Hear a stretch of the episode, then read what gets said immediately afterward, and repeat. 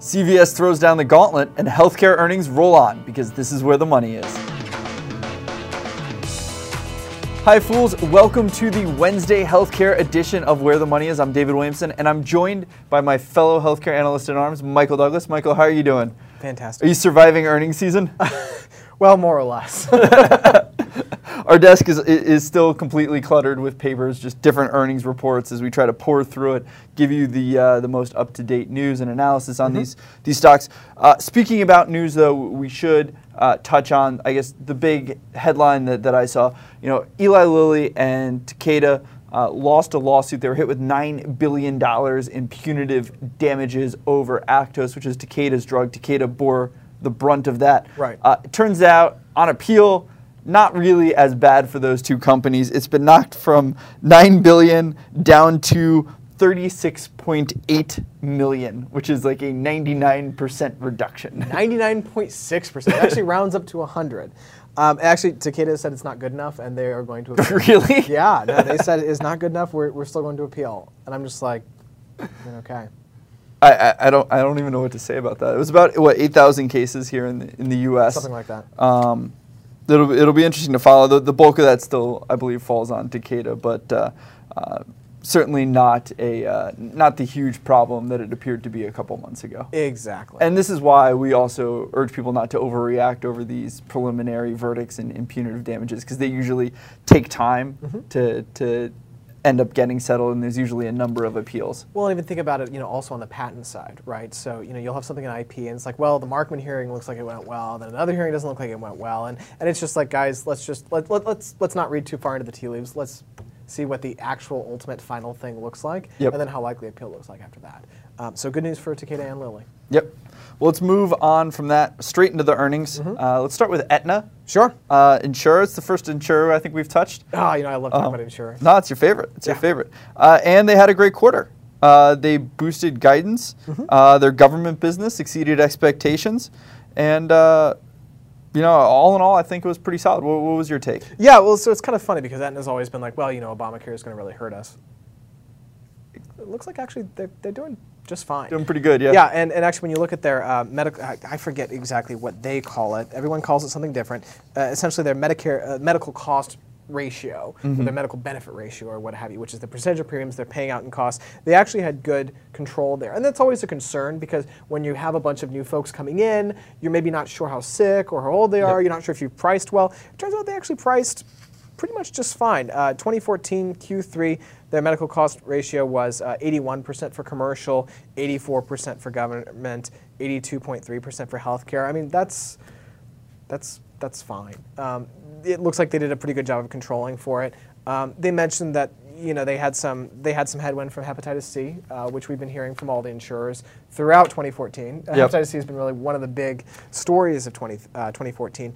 But all in all, things look pretty good. They uh, increased their membership by 470,000 members uh, in the third quarter compared to the second quarter. So you know, yeah, all in all, it's tremendous. Yeah, things like it looks like things are uh, things are pretty darn good where Aetna's concerned, especially since they raised guidance. Yeah, you know, I'm interested to see you know how the Coventry acquisition continues. Mm-hmm. So far, so good. Yeah, I think uh, you know we, we've seen some some good accretion there. Well, that's a good opportunity for them to just play in the government business. Exactly, I mean? and that's that's where a lot yeah. of our growth is going to be in insurance. I mean, let's be honest. You know, Medicaid expansion graying of the American population, mm-hmm. government's kind of where you want to be. Well, because Medicaid expansion is only in about half the states, there's yep. still, you know, even though I think some people think Obamacare, uh, you know, the big surge from it might be over, you, you forget that there's still a lot more that, that's going to be rolled out because of this expansion. Well, and not just that, but also, and, and, and you're 100% right. I mean, you know, we've seen Pennsylvania, we saw Michigan, we've seen a couple of other states that are uh, you know, maybe not the bluest states um, in the world, basically saying, well, you know, actually this does make sense.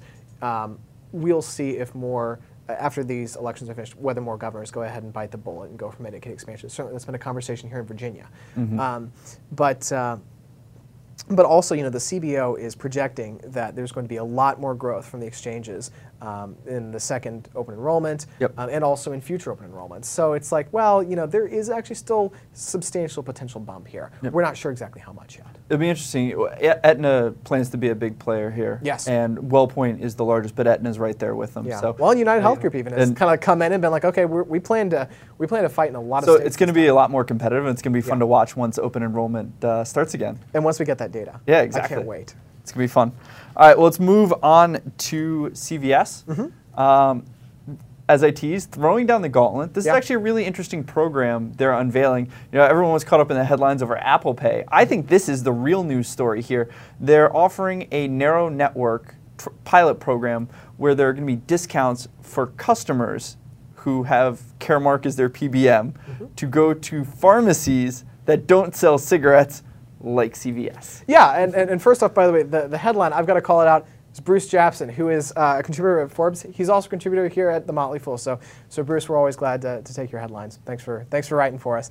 Um, yeah, so here, here's, I think, where the rub really starts coming in, where the rubber starts hitting the road with sort of this opportunity with the whole smoke-free thing. Because from the beginning, people were talking about, well, it's going to be $2 billion in, in um, in, in lost revenue from all these tobacco products. You know, also these people who were going to maybe buy a People magazine and uh, I, I don't know a candy bar in addition Yeah. to their cigarettes. I mean, now they're going to be going somewhere else, um, and it looks like there is going to be a hit to comps in the back in the. Um, in the fourth quarter, uh, in the back half of the year. Um, CVS has been guiding for that the entire time.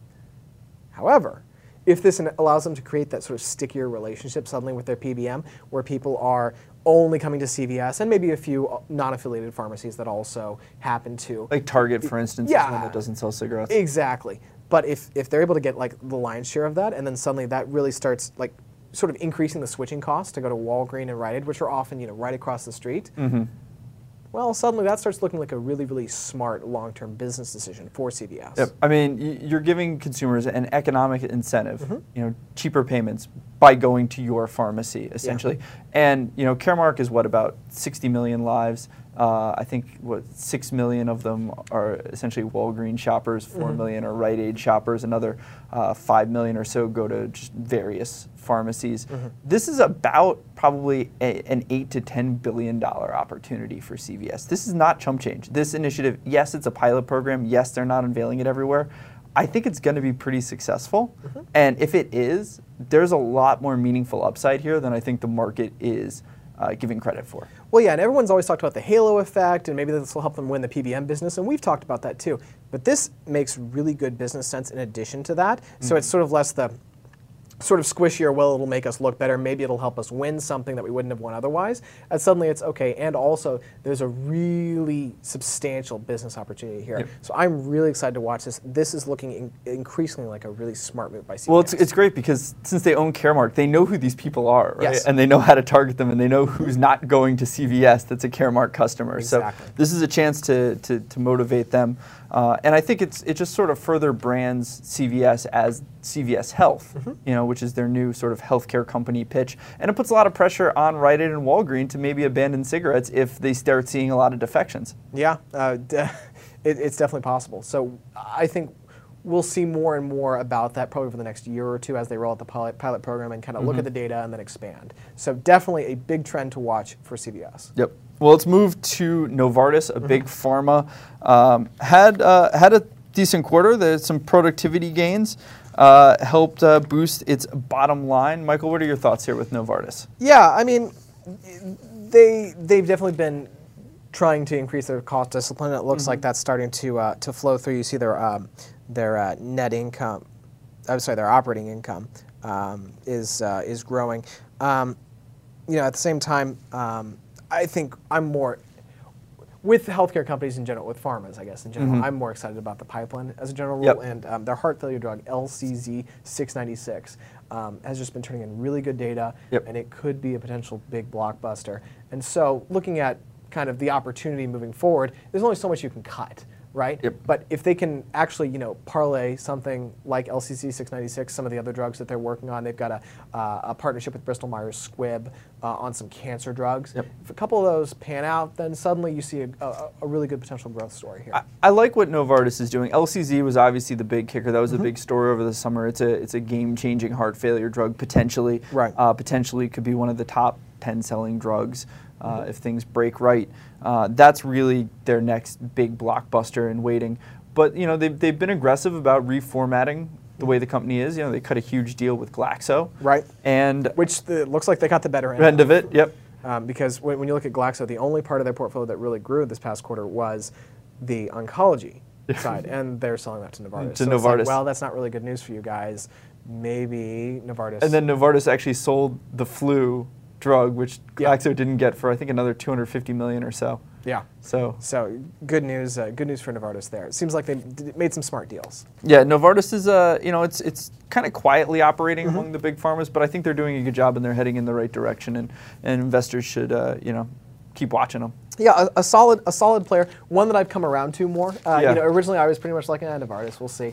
But you know, I keep looking. It seems like they're making smart decisions, and they're generally making smart moves. They have some interesting early onco- uh, uh, immuno-oncology assets for blood cancer, CAR T.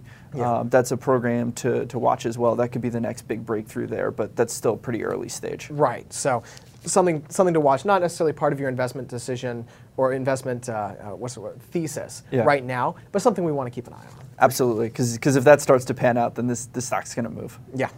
All right, well, let's move on to from big pharma to big biotech. Yep. Amgen uh, reported now a lot of news around Amgen. Yeah. Uh, Dan Loeb of, of Third Point Capital uh, basically said they should break up. Yep. Uh, Amgen said, "No, I don't think we're going to break up."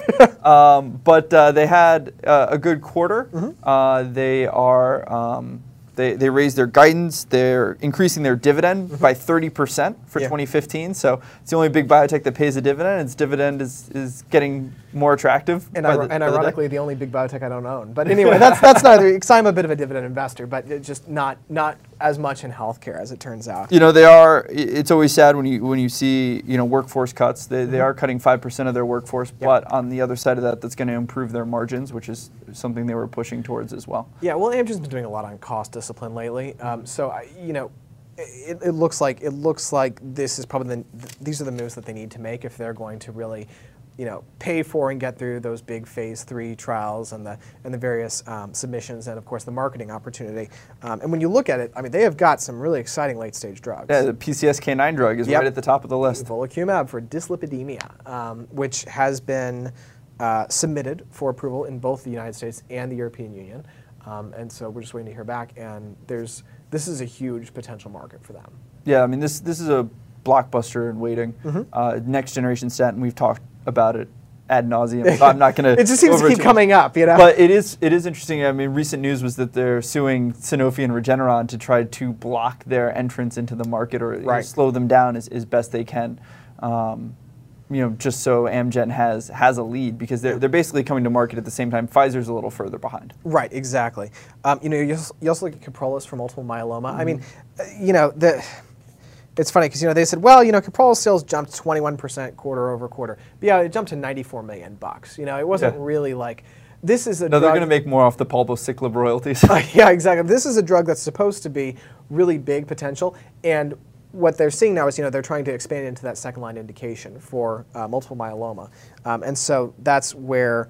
Um, that's where you see that potential for the really big sales. So it's right now it's like, well, you know, Kyprolis, you know, less than 100 million a quarter, not really that big of a deal, but there's a lot of potential moving forward if things go well. Yep. Uh, I think the other thing I want to touch on too, they added, they didn't really indicate what they were, but they said they added three drugs to their biosimilar pipeline. Biosimilar pipeline is actually getting pretty interesting. Yeah. Um, this, I think, if the company were to break apart, this would probably be, go with essentially the established products, and, and that innovative company would go the other way. This is what You have a hyper growth. Yep. This is what Dan Loeb was talking about. I don't think it's time yet. I think he's taking the souffle out of the oven a little too early. um, but I think biosimilars could be a real nice business for Amgen. Mm-hmm. You know, I, I see them getting criticized for not being, you know, as innovative as they once were. They are more of a mature biotech. Yeah. right?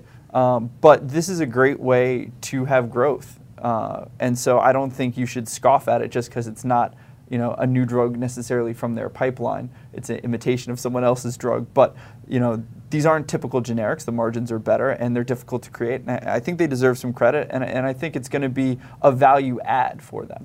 Yeah, well, and it, the thing is that basically, you know, Amgen has just suffered by not being the other three big biotechs because Yeah. each of them have had like just something just explode for them, and Amgen hasn't had that. But the thing is, when you look at the number of shots on goal they've got, it's like, well, you know, I'm pretty sure something here is going to pan Yeah. out, uh, or it looks like it could pan out, and I'm. I'm, I'm excited to see what the opportunity is. Their pipeline's better than people give it credit for, too. That's I mean, true. Mm-hmm. Brodalumab's there. That, That's going to be a borderline blockbuster drug in Yep. uh, psoriasis, psoriatic arthritis. So I, I think Amgen, it is sort of the forgotten biotech, and, Yeah. and in that way, it's, it's maybe a little sleepier, and maybe it, it has a little more to, to run if people take more of a shine to it than some of the others, which Yeah. have been front and center in the spotlight. Yeah, very true. I, yeah, I think it's a, it's a stock that's not making a bunch of headlines, but it seems to be not plodding along. I would say I would say uh, doing well um, without making a bunch of headlines, and, and that's perfectly fine. A little bit Yeah. like Novartis, I guess, that way. Exactly. Yeah. All right, well, everyone, thank you for watching Wednesday's Healthcare Where the Money Is. For Michael Douglass, I'm David Williamson. Stay tuned for tomorrow's Energy Show, and we'll see you back here next week. Fool on.